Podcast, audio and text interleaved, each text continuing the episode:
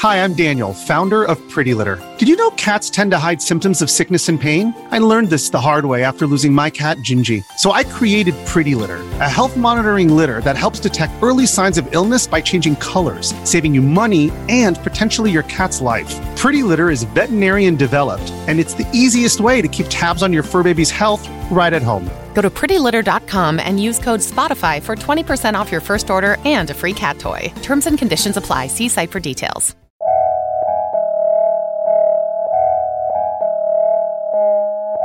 This is A Word, a podcast from Slate. I'm your host, Jason Johnson. Video gaming isn't just for kids or for bitter white guys living in their parents' basement. Lots of us kick back with our consoles every night for fun or just to blow off steam. And for some folks, it's big business. Now, what do we want to play on? Player, hustler, thug, gangster, G Unit, soldier. You know what? Honestly, who are we trying to impress? Let's be a player. The challenges of breaking into professional gaming while black. Coming up on A Word with me, Jason Johnson. Stay with us.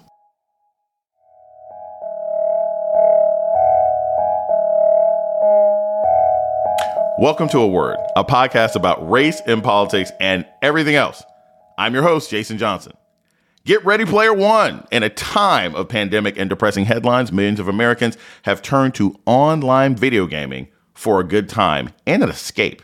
But playing games is even more fun with friends. And for thousands of fans across the country, Brianna Williams is that best buddy who can turn a gaming session into an actual Mario Party. Time was over. Why did you break my back end like that? I know what I said, but he did break my back end. Who won? I won? Better known as Story Mode Bay, Brianna Williams is one of a small but growing number of black women tapping into the multi-billion-dollar online gaming business. Williams is an avid gamer, content creator, and Twitch ambassador. She has been profiled by InStyle magazine and Yahoo and recently got verified on Twitter. And Brianna Williams joins us now. Welcome to A Word. Thank you so much for having me. Okay, so Brianna, in preparation for this, I was on your channel and was following you as you were playing 50 Cent and G Unit Presents Bulletproof, which is... which is a fun and ridiculous game and an example of like all the things that 50 Cent had managed to get his fingers into. 50 Cent, the hardest mother on the streets. A lot of found that out the hard way. I would do the same if I had my own video game. This level of dramatics and extraness, yeah, I understand. I can't even be mad. You just brought all the G in there, huh? Do you find it more fun when you get to play video games that are actually like based on like pop culture figures? Like, is it more fun to play The Avengers because you know The Avengers? Is it more fun to play Bulletproof because you listen to 50 Cent's music? Or is it more the gameplay and less the characters you get to play? I feel like it's a little bit of both. So on my YouTube channel, I've been trying to experiment and figuring out what I want to do. And I've been playing a lot of PlayStation 2 games. Not only is it nostalgic, it's my favorite console of all time. I find it really interesting that there were so many older games with celebrities and pop culture references and based off of movies and shows, and they don't really have that anymore. Now, with that being said, you know, oftentimes these older games are clunky. The gameplay isn't always where I would like it to be. But ultimately, I had fun and it's relatable because, yeah, I listened to 50 Cent and G Unit back in the day. For listeners who aren't familiar with online gaming and content creation, just give everybody a brief idea about what you actually do. Well, I feel like the, you know, big assumption is that I sit down and I play video games and people pay me for it. But there's so much more that goes into it. It's really creating content and putting yourself out there for the masses. And sometimes that's very nerve-wracking. Even when I started creating content, I didn't use a camera because I was extremely nervous about putting myself out there and having people judge me just on the way I look, being a woman, being black. And I was like, no, I'm just going to get comfortable a little bit. But, you know, now I love it, as time-consuming as it can be sometimes, creating content and putting yourself out there. So it's a lot of work that goes behind it, honestly. What brought you into gaming? Because demographically, right, the image of gaming probably wouldn't have been what attracted you. Was there a particular game or was there something about the experience? What brought you into this? Well, I have been playing video games since the 90s. My first introduction to video games, I was, I don't even know, so young, 3, 4, 5 maybe.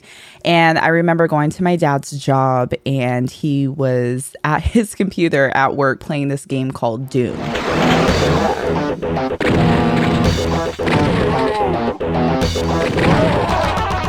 And Doom is such a, it's a classic game, but back in the 90s, it was blocky and pixelated. And it's like, what is going on? What's happening? But as a kid, I was just so amazed by what I was seeing. And I was like, oh my gosh, like I got to get in on this. So fast forward a couple of months or however long it was, my parents bought me my very first PlayStation 1. Crash Bandicoot 2 was my first game ever, and the rest was history. Since then, I have had some sort of controller or mobile device stuck to my hand.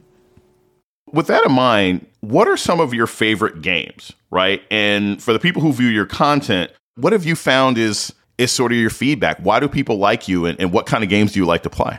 You know, the name Story Mode Bay, it comes from me loving to play story-based games. I love games with a good narrative, something that makes you feel emotion, whether it's sadness or angriness or happiness, something that really, you know, captivates you. And as far as me personally, what to expect, I am just sometimes a ball of bubbly energy and I can't help it. I do think I'm funny on occasion. I try to, you know, crack a cute little joke here and there. I might be a little corny sometimes.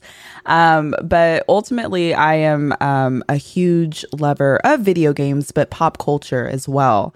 I am unapologetically Black in everything that I do. I feel like for so many years working jobs at restaurants and retail and, you know, even going to college, I had to code switch so many times. It's like I had to hold back who I truly, truly was. And so, you know, with streaming and content creation, because this is me and my brand, oh, you're going to get all of me. And you're either going to like it and relate to it, or you're not going to like it and you're going to click off. And that's fine too. We're going to take a short break. When we come back, more on race and representation in the gaming industry. This is A Word with Jason Johnson. Stay tuned. You're listening to A Word with Jason Johnson. Today, we're talking about race and representation in gaming with Brianna Williams, also known as Story Mode Bay. You created a show called This Is Dope. Here's a brief clip. Happy Wednesday, happy hump day, happy Black History Month. What is going on, everyone? I am your host, Story Mode Bay, and we are back with another fantastic episode of Black Excellence with This Is Dope podcast. Everyone, welcome on in. Hello, Twitch chat. Hello, my regular chat. Hello, friends. Hello, everyone. Thank you so much for joining. I appreciate you. We have such a fun-filled show today. I cannot even begin to tell you how excited I am to get started. What made you decide to create this kind of show? Was it sort of a personal expression of what you saw lacking in content in the gaming industry? Or was it something that was sort of requested by your fans and viewers? I have to give 100% credit to Amon, who used to work over at Twitch. He actually approached me, and this was actually his idea and his vision, and he took a complete chance on me. This Is Dope was my first time hosting anything, like at all. I was completely nervous, out of my element. And, you know, I'm supposed to highlight so many amazing people and I don't want to let them down. But, you know, once I found my rhythm during that first show and saw how it was being recepted so positively, and so many people were like, oh my gosh, yes, where has this been? There's such an issue on these online platforms with discoverability and being able to find more specifically Black creators. For whatever reason, that algorithm, that's a whole different conversation. I want to dig a little bit into this, the algorithm, because I think even people who don't know the gaming industry, you know, many people, some of the listeners are aware that Jimmy Fallon had on this woman, Addison Rae, who is a white woman who is like the second biggest person on TikTok. He had her on to do this history of dance thing. And basically, she appropriated a lot of dances that had been made famous and gone viral on TikTok with mostly black creators. And none of those black creators got the shine, but she got to be on Jimmy Fallon. So I think people are becoming aware of the fact that, like, yo, black people are coming up with stuff and they're getting overlooked. How is that looked in the gaming industry? Do you find that, like, you got to push yourself out there more with a show in order to get the sort of sponsorships or endorsements? Like, how's the algorithm been overlooking black gamers, even though especially black women gamers are an increasingly large part of the people consuming? What's interesting with the, you know, Jimmy Fallon thing, I appreciate that so many people were speaking out and like, no, you need to credit the correct creators because she's not even doing the dances right. And honestly, I feel like it takes a whole lot of that. It takes a whole lot of pressuring these companies and these brands to do the right thing, because 9 times out of 10, they're not going to do the right thing. You know, with the gaming industry, and again, with that algorithm, it's hard being a black content creator sometimes, because oftentimes people are going to look at your stream or look at your video. They're going to see your face and say, oh, no, I'm not clicking on her. She's going to be too loud, too out of control, too this, too that. I'm not going to do it. And, you know, I don't know the science behind the algorithm. But again, I keep hearing these things on these different platforms, not even Twitch and YouTube, TikTok even. It's so often where black content creators are, you know, not being shown. And it's like, why are you being hidden or shadow banned? It's just real convenient sometimes. And it makes me feel a little funny, if we're being honest.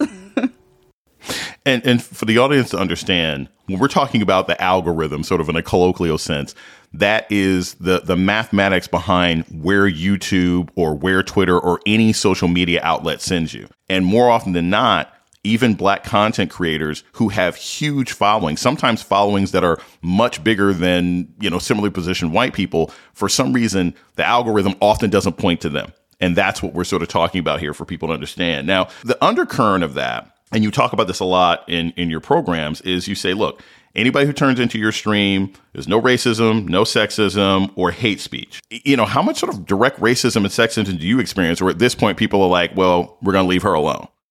Online gaming is just, it's just messy sometimes. You know, you log into a server and they're calling you X, Y, and Z.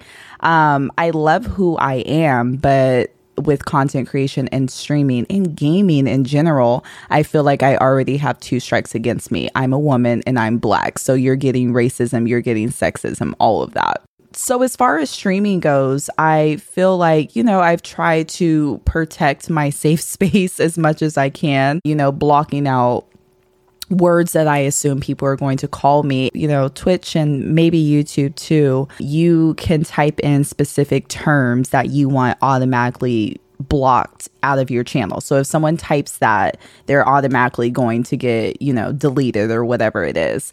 And so even being a black woman that has to type out 50 different creative ways someone can call me the N-word is like, yeah, that's something within itself. I hate to say luckily, but, you know, I don't really encounter that much on my channel. I definitely do on occasion. And when I do, you know, I love to talk mess to people. You gonna give it to me, I'm gonna give it to you right on back. So I don't want anyone to think that they can get a reaction out of me, because ultimately that's what they're trying to do. They're trying to get you riled up. They're trying to make you mad or make you cry on camera and, oh my God, look at what we did to her.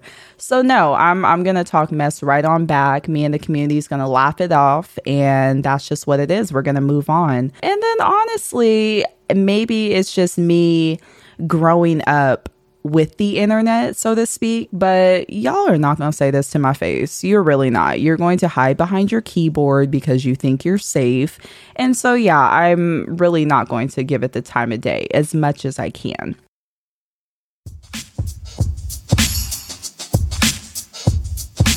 We're going to take another short break. When we come back, more on race and representation in gaming with Brianna Williams. This is A Word with Jason Johnson. Stay tuned. You're listening to A Word with Jason Johnson. Today, we're talking about race and representation with gamer and content creator Brianna Williams. You're part of an organization called Black Girl Gamers. What does that group actually do? And I guess also in general, like, what's your mission as far as sort of building up gaming in the Black community? So with this group, it really has so many amazing women and people that do play games, and they want to have that fellowship and sense of community and, oh, let's talk about this. Let's talk about that. Can you help me with my stream setup and different, you know, ideas and things like that, and ultimately be in an area with people that you can trust, that you can relate to, who are going through the same things that you're going through. Black women in gaming, we've been here since the beginning, whether you choose to, you know, look out your basement window or not. Like, we've been out here, and, you know, we're going to continue to show that. Where do you see representation in gaming going? Is it still a constant struggle to say, look, you know, there should be more than one Black character in this game. There should be more than one Black female character that we can choose from? You know, I think that, you know, developers are starting to understand, but we still have a long way to go. I have a love-hate relationship with social media, because oftentimes it seems like, you know, everyone's mad and angry and upset. It's like, okay, let me go ahead and log off. But then on the other side, it really allows people to really voice their concerns and say, hey, why is it that there's no Black characters in this game? Or why is it that there's a Black character, but look at how you did the skin tone. It's ashy. Look at the hair. I can see the scalp. Like, you can't give us Black characters as a way to say, here y'all go. Stop complaining. I gave y'all a Black character. Oh, no, you gonna hear if we don't like that Black character. So, yeah, I think that developers are understanding, because people have been so vocal about, you know, what they do and don't like. Ultimately, I think we still have a long way to go. What would you tell someone who's interested in gaming, they really like it, and they want to turn this into a real job? What advice would you give them for where they need to go, how they need to start? And if not follow your path, what's a good path to follow if somebody wants to get into gaming professionally? Well, first I say, you know, just give it a try, because you never know what's going to happen. When I first started, I was streaming off of my PlayStation 4. Didn't even know that was possible. I thought I needed all this fancy hardware and this equipment, but nope, I was just streaming straight from the TV. But, you know, in the same token of, you know, just give it a try, I almost want to say you can't expect too much. Don't go into, you know, streaming thinking, okay, well, it's been a month. Where's the money? Where's the people? Like, what's up? You know, it takes time to kind of build that audience and networking and putting yourself out there and promoting yourself on social media. You have to be your biggest fan for a very long time, until people start understanding why you are so amazing. I also have to say, you know, don't try to follow anyone else's path. I know it's so natural for us as humans to compare ourselves to other people and say, well, they've been doing it for this long and they have this. Why don't I have that? But honestly, everyone's path is so unique, and you just have to really trust the process. And if this is something that you want to put time, money, and, you know, really invest in, you have to take those steps and take that time to really build yourself up. It's not easy when you're putting yourself out there on the internet, but if you really want to do this, just understand that it takes time. Start slow, but you never know what could happen. Brianna Williams is a content creator, gamer, and Twitch ambassador. Brianna, Story Mode Bay, thank you so much for talking to us at A Word. Thank you so much for having me. It was incredible. Thank you. And that's A Word for this week. If you're enjoying A Word, please subscribe, rate, and review. Did you know you could be listening to this show ad-free? All it takes is a Slate Plus membership. It's just $1 for the first month, and it also helps us keep making our podcast. Sign up now at slate.com/awordplus. The show's email is aword@slate.com. This episode was produced by Ayana Angel and Jasmine Ellis. Asha Saluja is the managing producer of podcasts at Slate.